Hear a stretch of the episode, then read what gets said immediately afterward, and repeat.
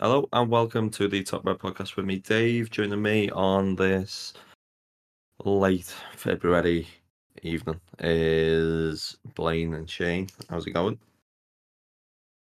Very good, very good.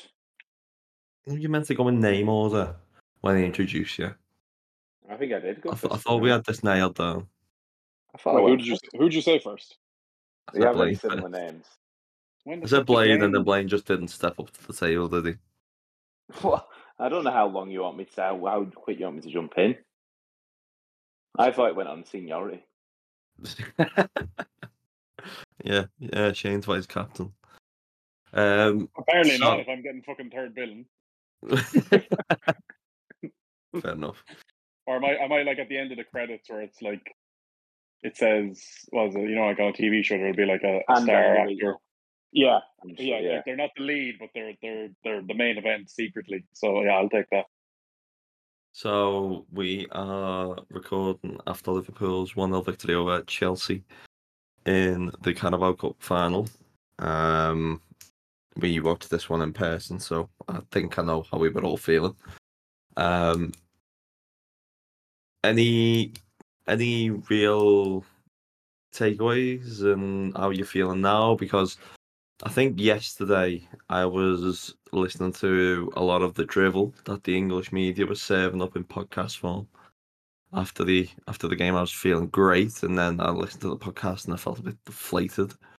Um, I think I, I tweeted today. Second captain's kind of pumped it back up, and I've been humming away Liverpool songs all day. So, how would now it's now you've had time for it to kind of digest. How, how, how does it feel? I'll start with you, Shane, because you've kind of probably I don't know. Have you been detached from the English side of things, or Uh, yeah, since 1916, baby. No, um, uh, yeah, we're uh, little history joke for you there. Of course, the fucking children don't get it. Um, Neither I do got I. it. yeah. Uh, Uh, well, I I, I expect audible acknowledgement of said slandering your uh, colonial ancestors, but yeah, there we go. Um, yeah, English side, how I feel. I feel great. Yeah, winning trophies is is is great. Winning finals is great, especially in that manner. Um, don't know why we don't do it more often. Uh, yeah, it was. Um, you said about the English thing. Like I listened, I, I, I heard the Football Weekly was miserable. I mean, like, what are you doing listening to that in the first place? Because it's like after like a good big win like that, it's like, oh, I'm gonna consume all of the media, listen to all the podcasts, and I was like, yeah, I'm not, still not touching fucking Uh, fo- I feel Weekly. like society has passed beyond the need for Barry Glendenning. I can't So- believe still. I can't believe they're still going. Honestly, ever since they got gutted by like Totally Football Show, which I did um tune into, and they have like the they literally have like the Chelsea TV guy on Matt. Who sounds like Todd. Bowley has a gun to his head after what he did to Pat Nevin. It's a bit mad, isn't it? Having like a, a literal. Not, not that like that podcast is like any affiliations one way or the other, but I don't know. Having like the Chelsea TV guy, he was like ostensibly when back when I used to listen to them, and he was like some he worked for someone else. But anyways, yeah, I heard him, and straight away I was like, "Oh, cool, he's on. He's a Chelsea fan," and I could like hear his tone of voice. He he still sounded good, like, and he was like, "Oh yeah, I think Klopp like just brought on the kids because it was really just about." It shows he's really just interested in the Premier League. I don't think he really cares about the the, the Carabao, and he just doesn't want Alexis McAllister to get injured, and the kids kind of coming on is just besides the point. We were like, yeah, fucking cry more, you you dickhead. But um, yeah, that's I don't know. Coupling was great, and yeah, it's been like neutral fucking outlets are never going to kind of give us what we want. We're we're, we're getting it off Sky because fucking Carragher's there. Carragher's not a bit fucking neutral when it comes to Liverpool. So um, yeah, it was, it was grand, and then obviously like second captains as we all seem to do on the show to shout them out. Uh, there's quite a quite a good funny listen from uh, from Ken early on that one. If, if Blayne hasn't got around to it yet. yeah, so Blayne, I've got a question for you. Have you sat down yet? Just about. Because we have got that video where No. you just bomber away from us and just start like He's like kicking Klopp. out. Blayne's like fucking Klopp. With it's not just the big fucking coat. It's he spends all ninety, or in this case, one hundred and twenty minutes. He's like he's punching his own open hand anytime anytime a pass is like anytime the ball's given away or or a tackle doesn't come off. He's doing that. we score. He's running down the, the pub beer garden equivalent of the touchline. You know, he's gone. He's like Mourinho at Old Trafford. Uh, yeah, he's very, very Kloppian in his manners, and and that adds to the fact that he's fucking massive as well. To boot, you know. Uh, yeah, there you go. yeah, I very much lived it, lived it all. Loved it, lived it. Um, to be fair, I didn't. Know the only one to listen to was um, Second Captains. Is the only. I don't really listen to many other football podcasts outside that actual Liverpool centric ones. Um, so Second Captains was the only one, and I thought that was pretty enjoyable. Um, I did watch back the extra time of the game as well, um, just to to see the Neville commentary of it all and how he got more and more frustrated with Chelsea, literally just because he wanted them to win, which was very funny. but yeah, I've I've not been dampened by it. I think the going into it, I'd say about a month ago when we played them in the league, Chelsea, I was a bit blasé about it just because we had so many other things going on. And then since having um, all the injuries and kind of seeing the team, I think that was more what drove the nerves at the time, but also wanting to win it just because we had that team out and almost wanting to do it because of that. It made it more special. Um, obviously, as Klopp said and everyone else has said it, the way we won it has made it even better than I could have imagined. Yeah, I mean, you guys shut off to get some scrams years, and I, when I met me, um, me dad and some family, um, I mean, my dad has been everywhere, seen us do the lot, everything, um, and you know, in his words, it's it's up there with well, it, it it's obviously beyond Istanbul, but it's up there with Istanbul in terms of like the most impressive final performances. Um, he's seen from Liverpool just purely because of the context of it all. Um, I don't think it's worth us giving any air to the nonsense fire of, you know, Chelsea had a younger team on average and stuff like that because people just obviously don't know how the law of averages work. Um, but I, I, I my real takeaway was that Liverpool really do owe a medal to Alex Inglethorpe, who's the academy director, because just the pure, um, just just ahead on on the young lads, like just to, to have the wherewithal to, to go into a game like that, You're, you're late in the game. You've got to obviously go in cold, and then it, it I mean, if, as nil nil goes, I mean, it was it was quite rambunctious. It was it was it was really there was a lot going on. It was end to end, a lot of transitions, and and th- there was a bit of needle in it as well. I mean, I'm sure we'll get to the um, well, I'm sure we'll get to Ben Chilwell specifically at some point, but to, to keep the heads and and to be as calm, composed, and like well beyond the years. I, th- I think that has got to go off to Jurgen Klopp. It's got to go off to Vitor Matos, and it's got to go off to Alex Inglethorpe as well. I mean, we've seen it with Bradley in other games um, as well. Trent kind of transitioned relatively seamlessly. Jones kind of over time as Elliot. Um, but yeah, I, I think Alex Inglethorpe definitely deserves quite a bit of credit um, for his part in it. Um, Shane, did any of the young lads particularly stand out? I know they were all standouts, but was the one? I know you're a fan of Bobby Clark, like myself, but um, not like not out from each other. They were all just collectively really impressive. Um, obviously, I'm I'm to give like Kelleher the the show. He, who was, to be honest, the he was the man of the match. If you'd like, if you kind of take it on the balance of things, because he literally makes like at least two kind of really good saves that, that somehow kept it nil nil. Um, I, I was watching the Sky, uh, the Monday Night Football YouTube clip of like uh, Dave Jones. They must have been talking about Premier League, but he said he, didn't sound super confident. You could he's still getting to. They were talking about XG on target, which is like XG like after someone shoots. So it's like it's not like just the quality of the chance; it's the quality of the actual finish, supposedly and they said that like Chelsea had put up 2.91, nearly three goals worth, and obviously Kelleher kept it all out of the shots that were on target.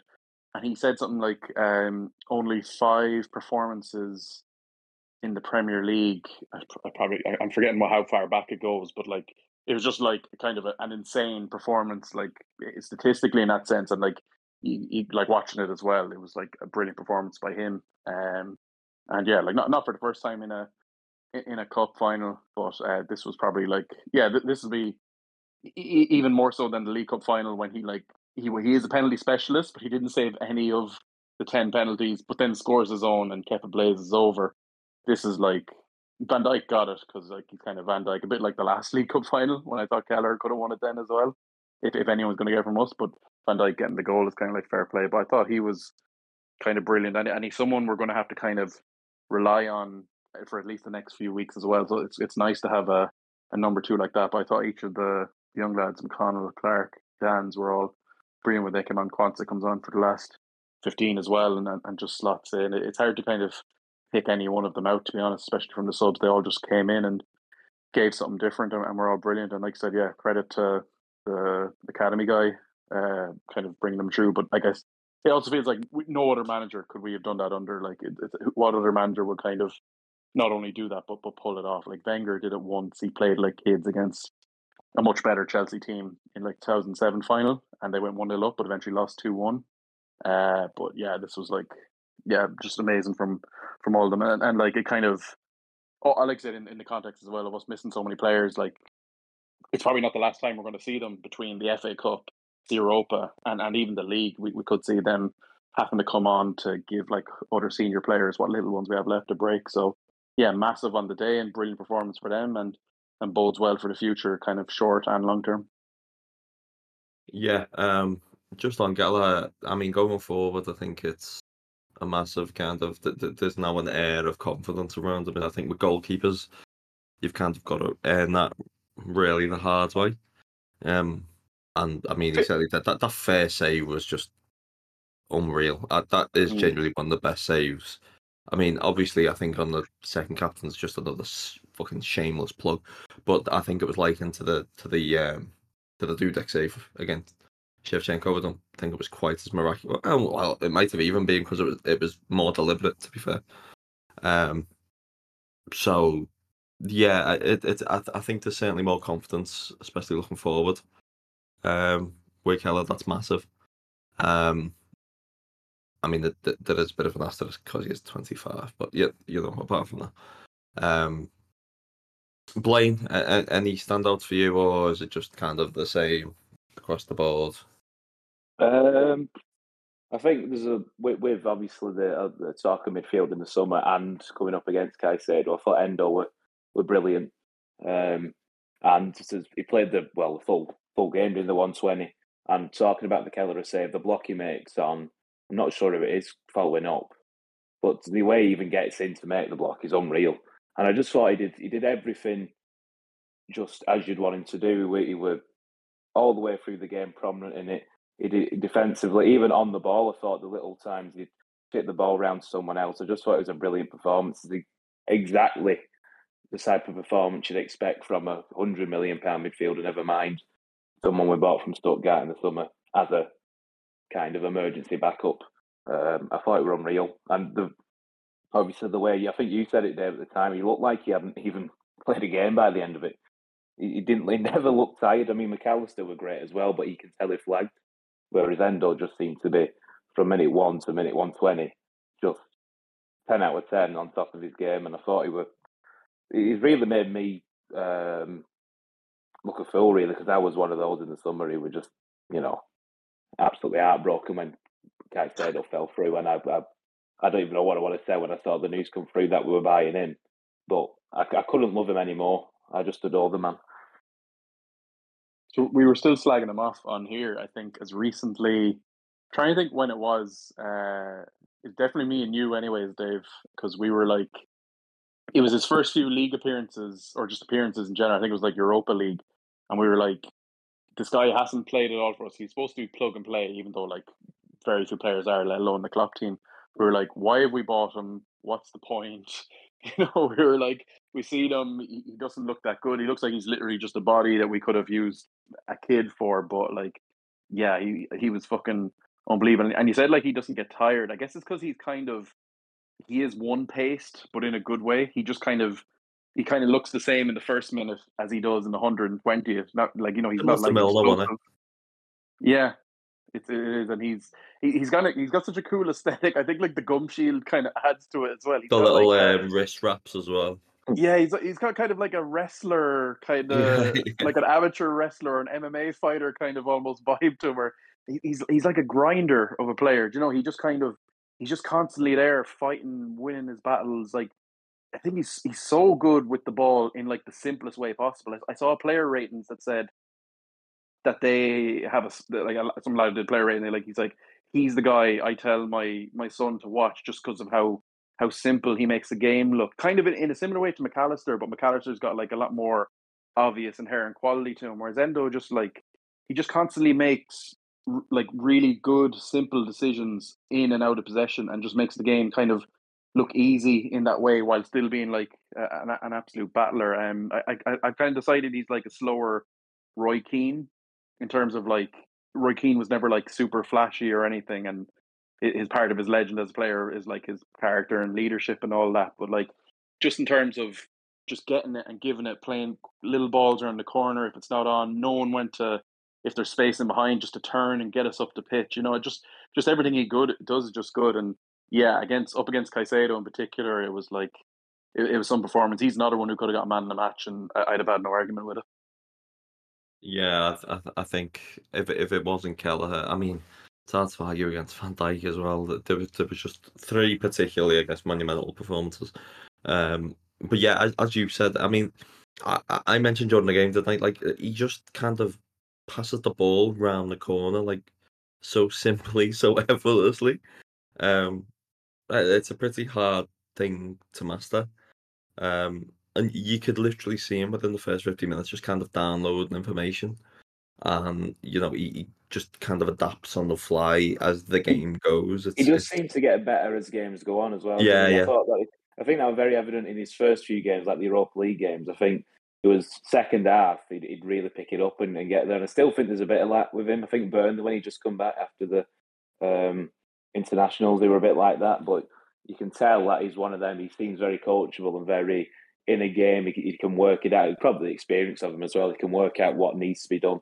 And he's, it's very rare that you see him have a anything below a six out of ten. That probably comes with obviously experience, but he can just work out what needs to be done and he grows into it, which is obviously great to have. But I thought he was great from the start on, on Saturday or Sunday, whenever it was. No, he, he was, but he, he got even better. Like if that was kind of the base level, you know, six, seven out of ten, and then he just got better and better and better. And uh, uh Enzo, uh, uh, Enzo Fernandez is Enzo Fernandez is a great player. Um, and I mean Moises Caicedo was. Uh, he just I don't know what's going on with him. He doesn't even look fit, if if I'm being completely honest.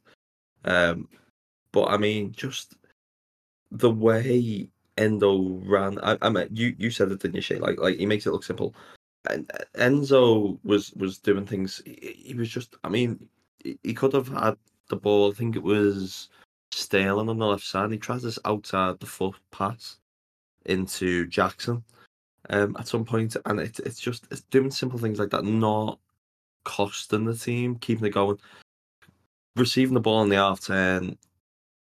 Again, flicking the ball, moving it, progressing it, kind of with short little passes around the corners stuff like that. And it's, it's just really basic things that didn't cost us. Whereas I think Chelsea's midfielders really did cost them. Obviously, they were going up against Endo, who's just super combative midfielder. I think McAllister again was was really good.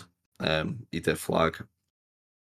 Um, but yeah, I mean, go on, Shane. I think you you were gonna say something on Endo as well. Oh, uh, no, something just came to me because I was like, he, he's kind of like uh, if a dad joins in in like a, a kids training session, but but he's but but he's only allowed kind of sit at the back and just help the other team recycle the ball and just like win it if someone gets kind of loose with it, and he's he's not allowed like you know be an adult around kids and like do things. He's just kind of like that. Endo. It's just like it's all very simple and sensible. He still has quality as well. Like if you think of the Fulham goal and he's had some like really nice. Was it in midweek against Luton? He like he wins in the midfield. he does he plays a really nice lofted ball over the top for for Gakpo or Diaz. You know, he has like a bit of quality, but like I said, unlike you contrast it with Enzo, who maybe he feels the pressure of having the price tag or something. He has quality and he feels like he needs to show it. Whereas Endo is just like, especially because we're so possession based now, it helps. Well, he'll just keep it ticking over, ticking over. It was kind of something Henderson, the, yeah. the Endo Endo replacement, w- would do at his best, particularly at six. He would just he just move it. He just get it, move it, get it, move it. Like it's like Liverpool. I was thinking about watching the game. I was like Liverpool, you know, pass and move, Liverpool groove and all that. And like it's it's such a cliche and it's so simple, but it's it's completely true. It's just like just keep it moving, keep the ball moving, make the other team move around, look for angles, and if it's not on, just recycle it and go again and go again. And yeah, just such a such a such a smart like player and you see commentators again, they're kind of slowly cottoning onto him. They're not like giving him like the early season Szoboszlai rave, rave reviews because like Szoboszlai is so like fucking eye catching at his best. But yeah, he's just uh, as the season's gone on, he's been he's kind of been one, uh, one of the players of the season, particularly on a like a a per appearance kind of ratio because he's obviously not been like like he's probably not in the top eleven minutes most played. Maybe he is at this stage, but just like yeah, he he just doesn't let you down at this stage, and it's not even like he's a solid six or seven. He's like he's kind of averaging feels like seven, eight out of tens minimum in, in most games. His his baseline is just like so high for us right now, and hopefully he can keep it going, especially with the big games we've got coming up. Yeah, I do. I do think he is kind of cultivating this cult hero status, kind of already. Um, guess it helps with the season that we're having, but he, he does seem to be underappreciated by the masses, which is fine. No, it doesn't really matter. Um, but yeah, I mean, as Klopp said, you know, I think I think we've actually don't get me wrong. I think Caicedo's a different player ends up at Liverpool, but I think we've we've ended up coming out of it pretty well because let's be honest, hundred and what was it, ten million for Caicedo was an overpay regardless. It was an overpay, maybe that we felt we had to do. He still costs more than I think our our, our three because our, our midfield yesterday, the starting midfield, Gravenberch, uh, you forget that all three of them are new signings. I'm pretty sure they all cost less combined than what yeah, Caicedo did. Yeah, so probably was. It was kind of uh, did did Caicedo? Like I say, he probably would have been good for us, uh, but he wouldn't be the disaster he is at Chelsea because Chelsea just seems like a a black hole failure. At like moment. I don't even think he looks fit. Yeah, who knows what's going on? There's so many things up at that club. yeah. Um. So, in terms of what what what does what does this do? I mean, we can go into the game it's, it's itself. Obviously, we spoke about the saves. Um, I mean, do, do you want to get into Gravenberch and kind of the bit the, the, the bit of needle in the game? I guess. Um, I mean, Shane, I'm sure you've got some thoughts on Tory Ben Chilwell. Arch Tory. I've been saying that for years. He looks like, especially when he was younger. He looks so like he a looks... fucking Harry Potter character, like a bully. Yeah, he's like he's Actually, he could have been Draco Malfoy. He could have been, been like, Draco Malfoy. I, I, I, I, used, I used to say Harry Maguire looks like one of the lads who stands beside him. You know, the big, tall, grunt and bully. Whereas, like Ben Chilwell actually looks like he could be the lead kind of bad guy, as as as Ken Early called him, the arch Tory. You know, like I, have been saying that for years. That he reminded me of like a, a, a, Tory student, and now he's like a bit older, and he wears the Chelsea uh, captain's armband sometimes, which is funny in its own right. Um, yeah, there was there was a bit of snideness about it. I suppose the, the Caicedo thing, he's actually not even looking at Gravenberch when he does them, but he's just such a fucking reckless bastard that like, you know, o- only he could do that by accident. You feel like um, mangling Gravenberch's ankle, and the Bradley Chilwell thing is funny now, especially with like Bradley's. Bradley posted a bunch of Instagram pictures, and the first one is him just like with with the arms out to to Chilwell, and like and Bradley has this kind of he looks like so many lads I know in Ireland. You just be like little fucking prick head in him. You know, you can just imagine him like like he's probably done that like countless times back when he was playing like GAA and like half the game is like if the other ball is up the if the ball is up the other end of the pitch in GAA because it's like 15 aside, so you just man mark all over the pitch.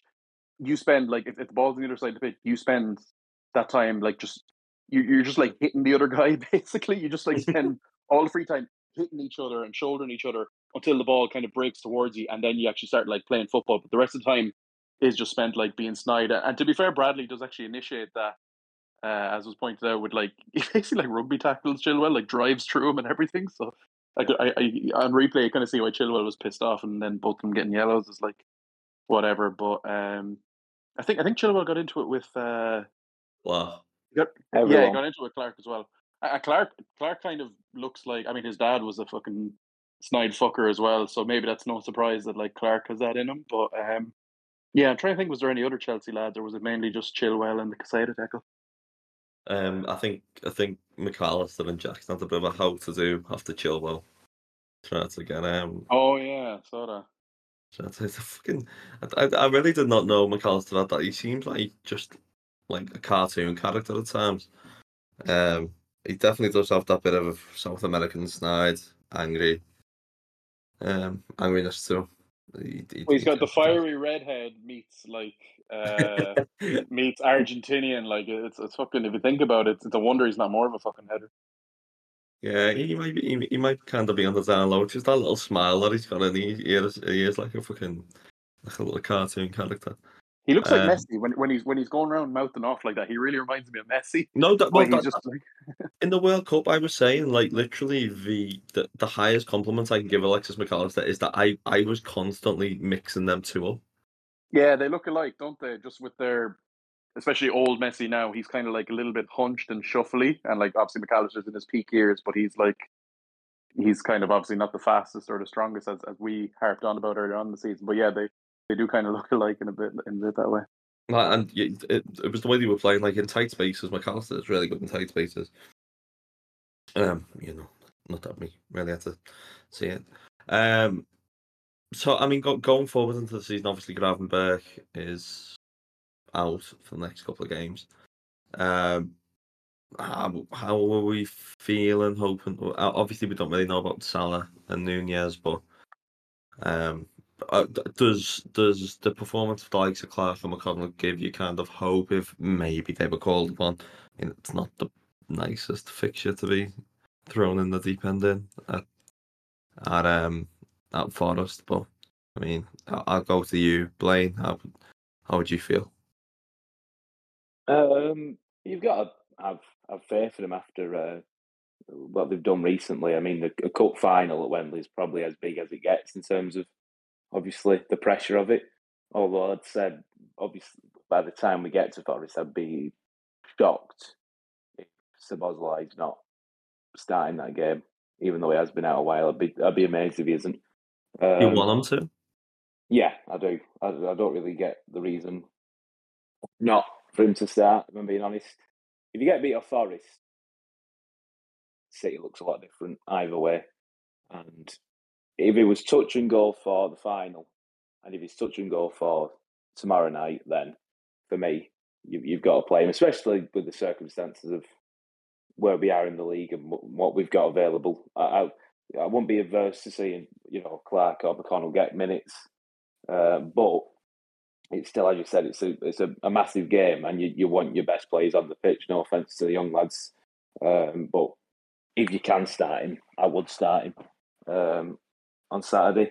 But for the Southampton game, then I think it's more of who's available now. I think that's what you're looking at. I think Southampton is your uh, your sacrifice in terms of if you are going to put a team out that might just get beat, even if you are playing a Champions team at home, that is your one, and then see what you can get for uh, for Saturday. But I, I think we'll be fine in both, to be honest.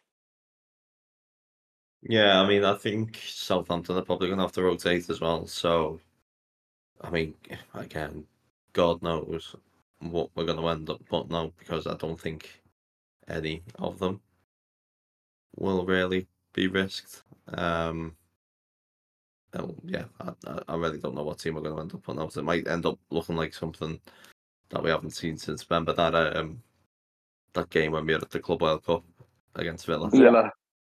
I think your, your back five should be all right. I'm assuming. Um, Tsimikas, Quansah, Bradley. Uh, Yeah, yeah, yeah. you'll have Tsimikas in there. You can probably start. You can probably start the guys that came off early. Not that I'd be, not that I'd be mad to be throwing McAllister into that because he's just he, he's important at the best of times. Never mind now when he's Yeah, one of the last three surviving senior midfielders that we have.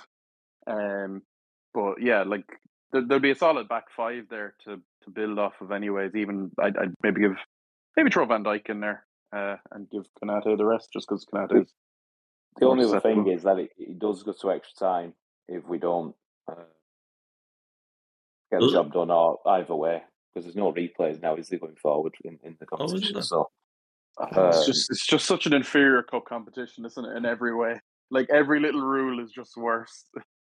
So you don't want that. So either way, I think you want it done in the ninety. So Yeah, I mean, we- looking at what Klopp did in the Carabao, like it would be fucking hilarious seeing the team he put out for the last five minutes if we were drawn.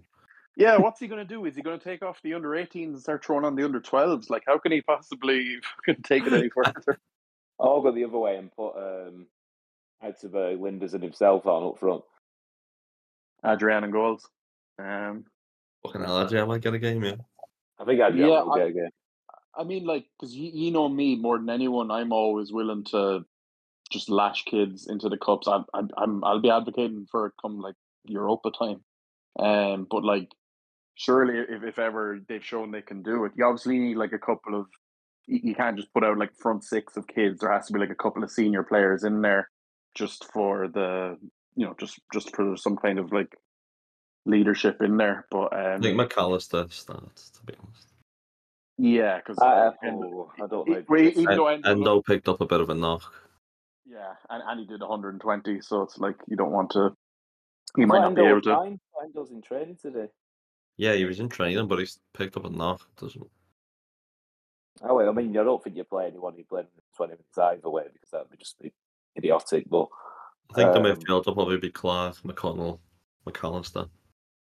Ye- Well, yeah, because McAllister and McConnell, they can kind of they can do what like McAllister and Endo do, where like they're both kind of double pivot, but McAllister can get forward as and when he chooses. He can kind of he, he could probably just dominate the ball as well, and hopefully not have to do too much running. But um, The front, the Yeah. front line's the one for me. Like, it's probably gonna. I mean, Elliot played 120, Diaz played 120.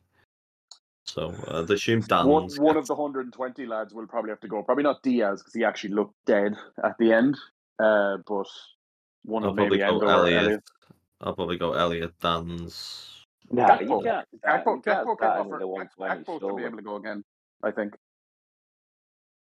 Who, who, You're who not was that? starting. Any, you're not starting any of the 120. Surely, I know, but who's going to start? We've got no attackers. Gordon. Yeah. Oh yeah, that's a good Gakpo? shout. Gakpo? Yeah, Ga- yeah, Gakpo will start on the left. Gakpo, Danns down yeah. the middle, but it's who's on the right. But yeah, it, will probably be good. What? Um, Gordon wasn't on the bench though, was he? No, No, he won't. What's that about? Uh, why is he not getting in ahead of Nyoni? uh, no idea. I think Nyoni's been a regular presence on the bench rather than Gordon, though, hasn't he? Yeah, I do think Nyoni's like one of the um rising stars of the academy. Like, it, But, did didn't Gordon play recently against was it Norwich? Gordon was on the bench for Luton, I'm pretty sure. yeah, he was. But he but he played he played a game as well, didn't he? Or came off the bench in some game. I think it was Norwich. Um, No, but yeah, yeah. Like, I mean, if that if that if that finals in two years' time, like Nyoni's playing. Yeah. Like he's getting on the pitch. And It's, uh, he, He'll he- probably uh, get the pitch tomorrow, to be he, fair. he does look like a child. like a, a very talented child, but he looks like he's so slender. Like when you see him in person, it's like fucking hell. Like you, you, you just really wouldn't wish it on the kid to go go in the pitch with a bunch of professionals. But I As guess he opposed is. to Danns. Just looks ready physically, doesn't he? Danns he's like- Dan. It, it's it's it's scary to think that Danns turned eighteen a month ago. Like he he, he was seventeen. he's there month. he's there leaping in the air and hitting like having having headers that are being tipped Like, he, over. Like he was know? going into legit physical duels with Disasi, who, who is like pretty physical centre half. And he blocks. He's he's he's he's running interference as well for the goal. Like it's him and Quansah are the two heavies that like Van Dijk uses to screen from like Disasi as well. So it's like Yeah, yeah, like he's he's, a big lad. He's got a leap on him. You, can tell by that header. Um, so it reported he has he had well he had Osgood Schlatters, which is fucking shit. Speaking from um first hand experience, I don't know if any of you guys. what had it? What is it? It's called Osgood Schlatters. It's um, it's basically growing pains on steroids. Um, it's when you grow a lot in a short period of time, you get these like lumps on your knees. Um, I got them. You just get these kind of like balls of inflammation on your knees. It's really, really shit. It's very painful. Um, I think he, he said he went from five two to six foot in like a short period of time. I went from like five, five, six to like how tall I am now, what, like six ish? Um Jesus. There's some inhalers we've got there at Melwood, huh? well, yeah, like there's no chance he was playing through that. Like I could hardly walk when I had it. Isn't that by Um, Kevich's thing as well? Um, I don't think that's what he's got. I think it is No, just no, kind of not the actual growing pains on steroids, yeah. they've- So is he going to be taller when he comes back now? Yeah, he is. He, I, I saw him next to Darwin the other day. Look, he Oh looks yeah, like there was that photo. Yeah, there was that photo, and Darwin's like six two, isn't he? Yeah, yeah, that Darwin's a big Yeah. lad. Darwin. And he is was a big- already tall. He, well, he wasn't short. Uh, Yeah, when he no. was playing Bajcetic. So yeah, Apparently maybe he's. he's close to being back in it, according to well. He said it today. But did you Yeah. see the top? Did you see the exact quote? It was like he was look. I was looking at him training, and I was like, "Why is he not playing?" And then, like, I think a, a doctor nudged him and like reminded him. it was like, "Oh yeah, he's he's had the pains, but they think he might be ready soon." And like, for all the talk of like McConnell and like all the kids, like Bajcetic could be. Getting him back would be massive. He, he could be the best of the lot. Honestly, he's so good. Yeah. uh, Bajcetic. You'd, you'd forget it because he was good in that- such a shit season for the team, but. I don't even think that's an argument. Like I don't, I don't even think, even think that's up for debate. I think he's quite comfortably the best of them. Uh, Mm. uh, Yeah, I mean, I think the, the difference with this season last season, you want to throw thrown any kids in if you didn't have, you know, any confidence in them last season because it was, you know, like throwing them to the to the wolves on it. Whereas they must have had a lot of faith in him, and he and he showed it, and he performed well last season. Where it's a lot easier to do it this season when you're flying and everything's going well to add a kid come on. Um, but yeah, it'd be, I it'd think be we- I a I think we all- have anyone at the back, start the season, it's it's a risk doing what they did with the midfield. Uh, like we didn't really know what the problem was with Bajcetic at the time, so I was like, I mean, I don't really want to see us relying on this what nineteen year old returning from injury. Now I know what it is, you know, with it, you, you can get over it. Um, and yeah, it looks like it's paid off. I mean, the club has done a lot of proving wrong, haven't they, over the past season? Um, To be they haven't fair, proved it's wrong though, one have where they? Like, they- kind of no time scales it. The body tells you more than anything else when it's Yeah. ready. Yeah, Yeah. it's not an injury. It's like just a condition, or not even a condition. It's just growing pains. It's just like just one of them, and Jared had it as well. Yeah, no. Um, but yeah, getting him, getting him back. eh, You know, the, the the joke was always, you know, where's Thiago and Bajcetic been? You know, Thiago is just Yeah, gone when they said he's forever. dead, Where- now. where I is think he's Thiago? dead. That, that was the report. Thiago's the gone forever. But Bajcetic might be the one that comes back and actually has that kind of impact that people were Today. hoping to get from Thiago. Today, I didn't have any sources on it. It was just one of those aggregator accounts, and it was like they think Thiago's played his last kick for Liverpool. I think that was Oh, based on scoop. what Klopp said, wasn't it? What a scoop that was. Scoop. hot off the fucking presses. We'll always have that. It, it wasn't it. We because remember we were playing at the weekend. I was doing like higher and lower for like Naby Keita and Thiago uh, Lee. I can't get over how little. Naby Keita played. I told you, you didn't believe like me. people Google Google how much Naby Keita played for Liverpool, you will be shocked. Like I It was just got saying, lost among mother, it got lost among the memes and the jokes, didn't it? The hook, the cold hard numbers. you I were just doing so much more so well. Cup and stuff like that in that in, in the quadruple season than you think. In Champions Oh League. yeah, he was because he was because yeah, I remember he played a bit in Champions League and he was probably he's probably perpetually I mean, regaining. he plays all the cup Cup. finals, doesn't he? In the end, you know, he features in all of them, but he starts. Oh no, he starts City, and he doesn't start the FA Cup final. Or Yeah, does he him start and the FA Cup final. I can't Hi- hi- remember. Him, Fabinho, and Thiago were unlocked as a trio away to fucking Benfica in like April. that that's how like that's how long we had to I wait know, to like- unveil that trio. That was like Naby Keita, Twitter's fans' dream on it. That Henderson gone. Yeah. Yeah, no, I mean, speaking of captain's performances, I, I don't think we really give Van Dijk the praise he needed because we were saying, weren't we, during the game, like set pieces is our only threat, and eh, let's be honest, he is our main threat from set pieces as much as he probably doesn't score as many as we'd want him to. But I mean, he scored two in that game. He scored one against Luton. I think he's got a really good record at this stage now. Like you're talking about the only centre halves that I think maybe scored like more like because like Hyypiä I remember had a really good record. And I think I was comparing his record to Hyypiä. Hyypiä obviously had like ten seasons worth, but um, I think I think he's averaged something like five goals minimum a season, which like from centre half is really good. You're talking only like John Terry and then like lads who don't even really count, like Sergio Ramos, who are like who maybe take the odd penalty and stuff like that, who like consistently deliver those kind of numbers from from set from set pieces. Maybe Vidic as well. And I I guess feel like that Van goal Dijk scorer in centre has half. that ability though. He has, and yeah, that, he, that's the thing. he does get a lot of shots away. I would say, even if he doesn't always get them right, he does get a lot of um, chances. I'd say he, he wins his duel. It's just sometimes it doesn't go in. I think. So he, he makes a really good. Was it Luton where he nearly scores a second and he makes a really Yeah. good save? Um, and then Brentford, he almost scores one where it's the post. So I think, well, recently he's really stepped up. Got about um, five with in his- three games. The Luton Yeah. one's like a carbon copy, isn't it? Except it's just like, Yeah, it's an out it's an outswinger except an inswinger, but they both go to the exact same spot and they fly in the, past the goalkeeper to the far corner almost the exact same way. Do you think after the disallowed one there'll be a bit of a spotlight on these? Well, it's like a fucking basketball screen, isn't? It's like a pick and roll that people are setting up from corners, or do you think it'll just be wrote off as offside? I've no idea. You can't. You can't say, can you, with these refs? What's what? if they're going to decide to now pick something up, because it seems to me they've got a attention span of two weeks max, and then something else comes up, and they're like, "Oh God, we've got to focus on this now." So Was the Matip Uh, goal in the same final two years ago? And Van Yeah. Dijk is the one doing the blocking. that Was was, that obvious, given that was But was That that, was a given bit it obvious. offside or a foul? It was offside, wasn't it? offside, but it was the same situation. He was interfering with play, so it's Hey. offside, which is which is what this was given as, wasn't it? Offside, technically, for interfering with play. Yeah.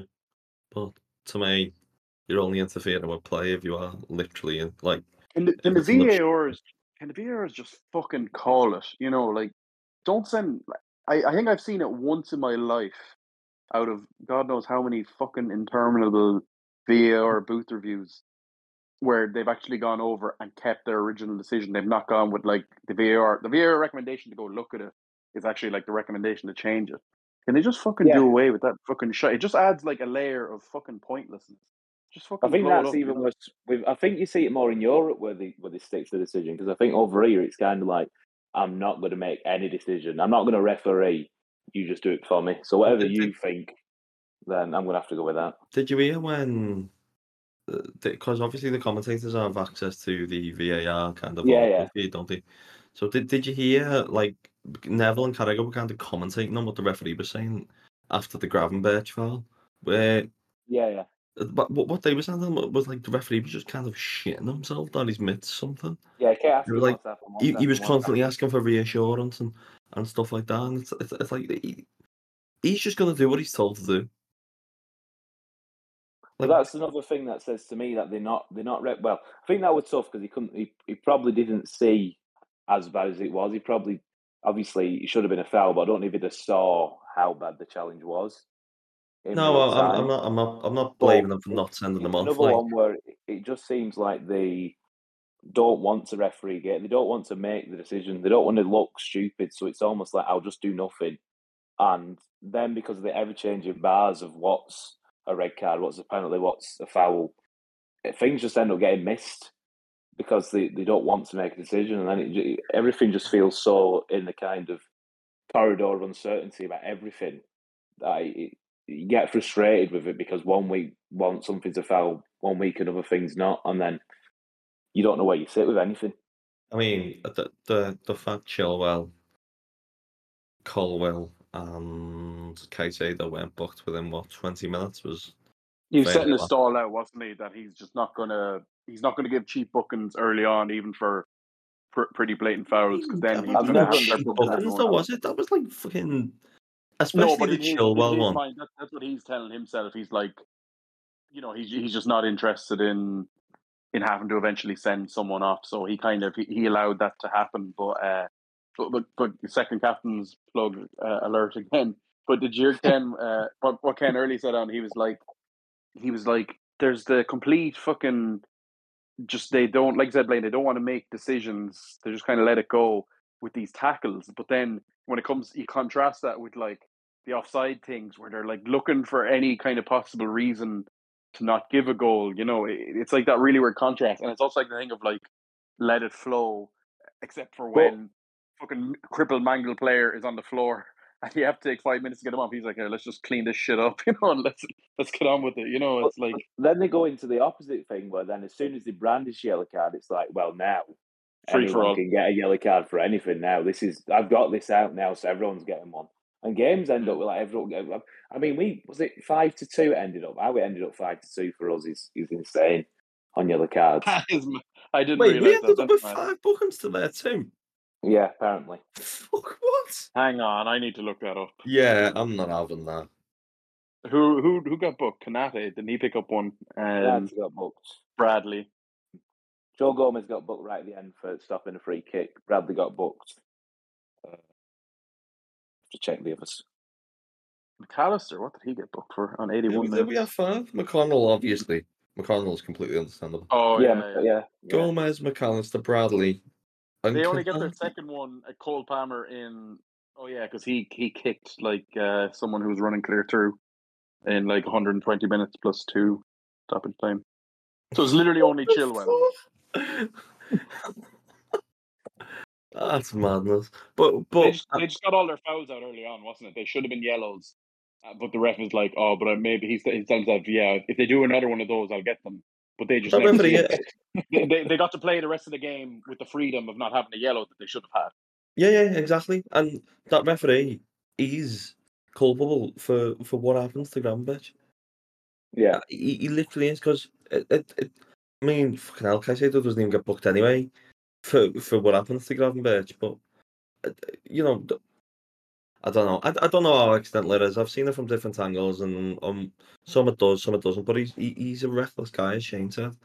And He's I not do- looking. he- He's not looking at Gravenberch. He's actually not looking. But it could only be him, or he'd be the main suspect on a pitch who could injure someone like that because he's just so fucking careless. Like, did you see what he did against uh, City a couple of weeks ago when the ball was on the Mhm. ground between the Yeah. players' legs, and he was already on a yellow, and he just goes fucking. He just goes in, studs up, gets the ball, which is what gets him away, and just fucking. I can't remember who was on the ground. It might have been Foden.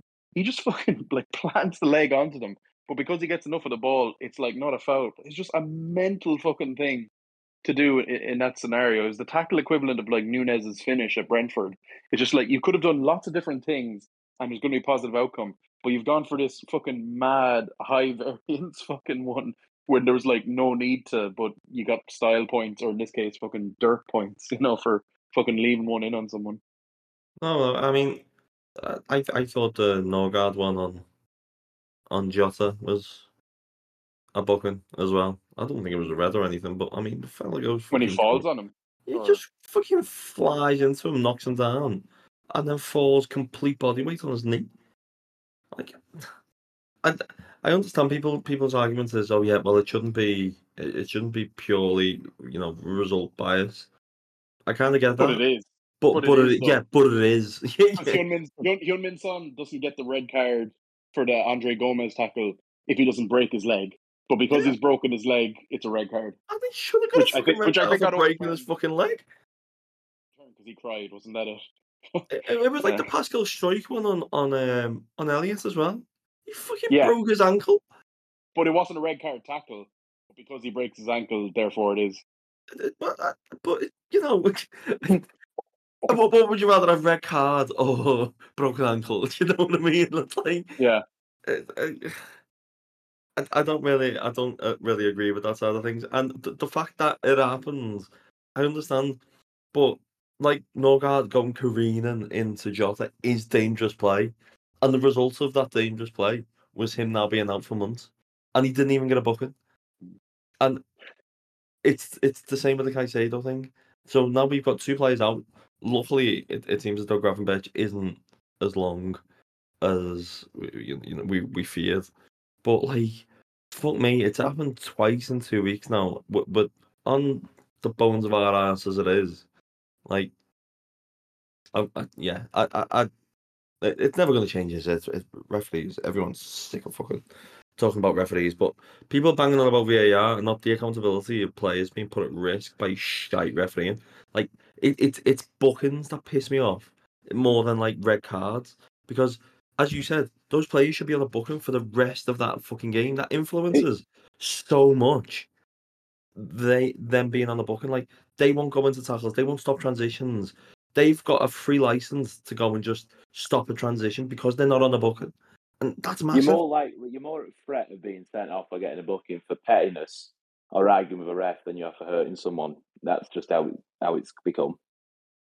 You, you're guaranteed to get a yellow card pretty much for arguing with a ref, um, but for making someone go off injured, it's whatever the ref thinks at the time. It's, it We- just we- seems like there's we don't know what is what anymore, do we? And that isn't a VAR problem. Well, it is a bit of a VAR problem because obviously there's grey areas within VAR. But I mean, just on the pitch, just yellow cards and stuff, basic things. Nobody knows what is what. That isn't a VAR problem, and that's what's getting all of this the attention. And kind of rightly so at the minute. But th- th- there's all, all like yeah, the, yellow card thing has kind of sent me out of my mind for the last like three months because yeah, I just think that does impact games so much. I have seen it where players should have got a booking earlier in the game. I think it might have been in Chelsea at home, and it might have been Chilwell maybe, but they should have got booked earlier in the game, and then they have. Oh, was it Arsenal? It might have been Arsenal, and then they just stop an attack and take the booking then. When they shouldn't have been able to do that, that stops a goal scoring opportunity later in the game. And yeah, it it's it's it's just a yeah, it's nonsense for me. But we've got Um, blue cards now, though, so that's gonna. oh, that Oh fucking hell! I've seen the amount of fouls since that announcement. I've gone, is that a blue card? Or like it's just gonna yeah, it's gonna make things so much worse. and it's seven v seven in Liverpool against Arsenal. just go with Nunez, just play every position. Oh well, Arsenal are gonna be fucked. Like we we, we were watching it when we, we were watching that um, Newcastle game, Blayne, and it was like, ah, th- these don't foul unless it's like a little shit house Doppler transition kind of foul, and that that's all they do. Um, but yeah. Anyway, um, moving on to something I guess a bit more happy. My god, depends what you define. Um. I guess Forest is a bit of a similar situation to Southampton, but I mean, I guess we can look at just look beyond Forest the season ahead as a whole in kind of its vague entirety. Um, Blayne, does this does does does this have any impact in your belief that you know we're gonna do it? We're gonna live up to your pre-season prediction and win the league. Well, the, the, the final of any uh, impact on it? Uh, Yeah. Not really, if I'm being really honest. I don't think it has much impact in terms of because a lot of the players, I think it gives them belief and I think it will give them a massive boost to have won it. I, I weirdly think we're in a nice position where either way, even if we lost it, there's so much mitigation around it, it wouldn't have derailed us too much in the long term. Maybe in the short term it would have done. And it might that boost might just give everyone a bit more in the legs to carry on and keep going. Uh, but for me, the the it's just whether you get to that international break in a good position now. I think if you beat Southampton, you can move the Everton game on after that, and you'll have two league games then in, in the before the international break, Forest and City, and four to six points from them two. Um, you're still pretty much be top of the league, guaranteed. Maybe behind on goal difference, and then getting everyone back for the last ten. I think if we get, if we get there, then I'll be really confident. But it's a big ask. And Makes that Southampton game sneaky massive, doesn't it? say again. Makes that Southampton game sneaky like big. Yeah, Because- it does. We really don't want to play Everton away before that international break. No, um, and you you're just looking at it. If you can get, there's so many players who are rumored to be in and around being back then. Uh, if you look at Trent, Alisson, Jones, um, maybe even Bajcetic, Jota, maybe in and around then as well. If you, that you're talking like half a team worth of players coming back, as well as the obviously other three who are closer. But if you can get in and around there and then tackle that last bit of the season after international break, then I'd be very confident. But this is the crunch time now, and it really every game at the minute feels like it's on a on a bit of a tightrope. Yeah, Shane, your belief has that changed? Um, or- But just because you said about the Everton bit, is like you don't want to be playing them. Uh, you don't want to be playing them uh, right before the international break, but do you want to be playing them it'd be like second last game of the season. Yeah. Depends on the Europa League. Yes. yeah.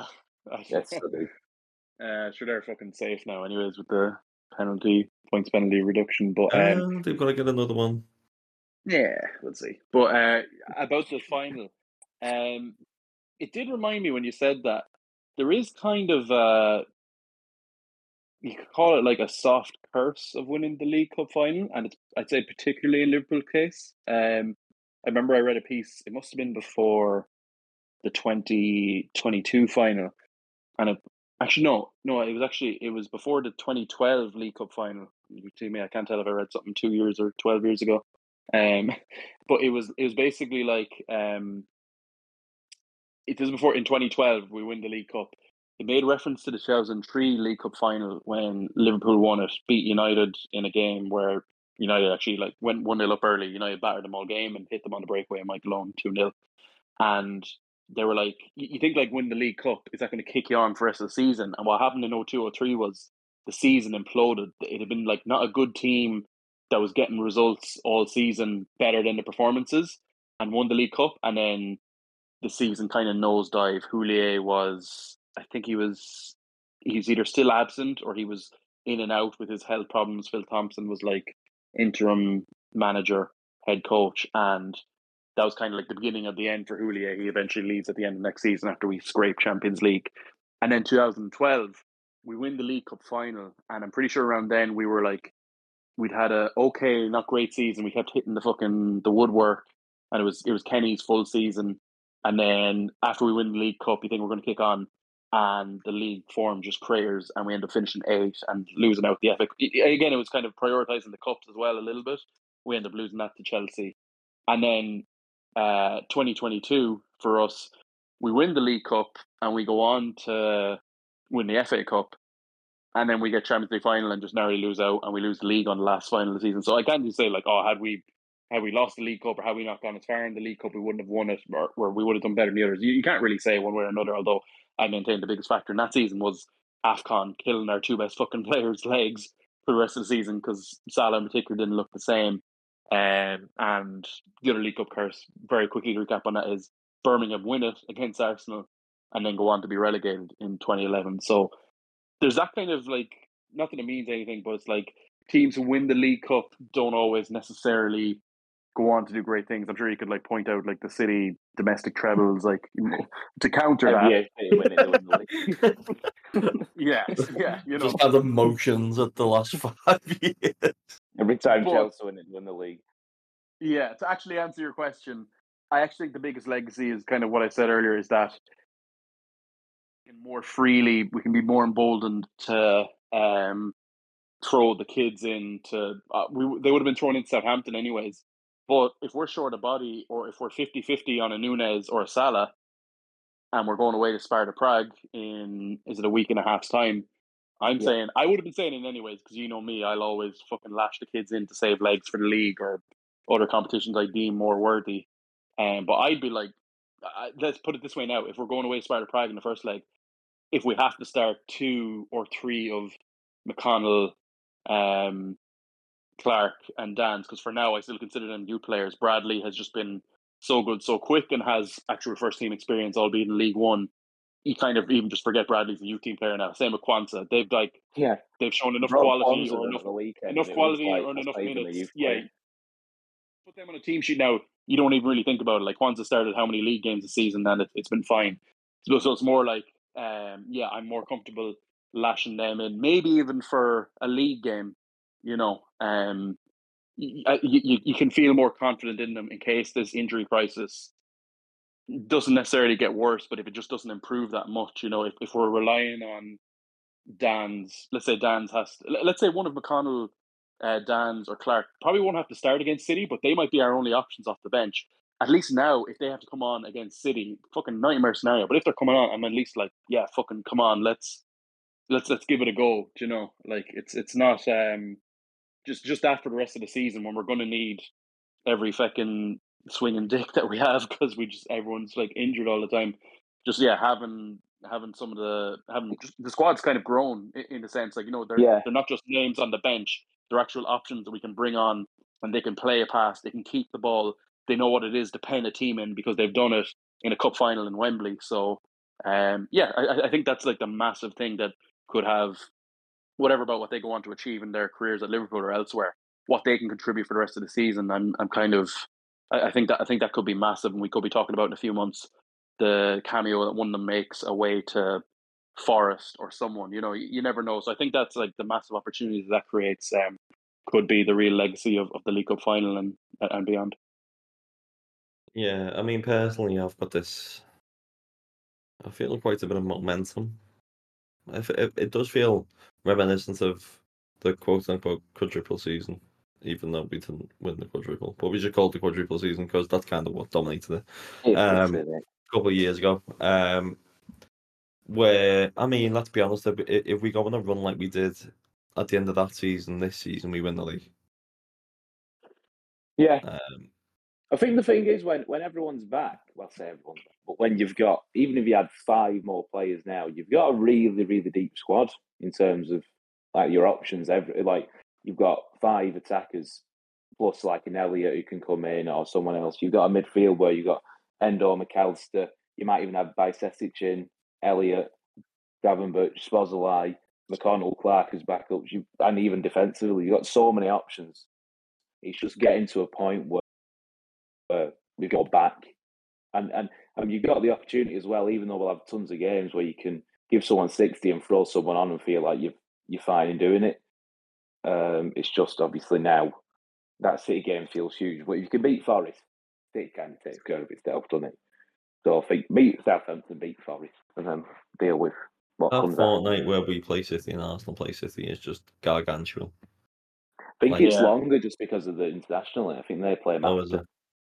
It? Like, but that it's that's just everything. Like, I, I think that pretty much will decide the title. Um, We've got no hope for United this weekend, no.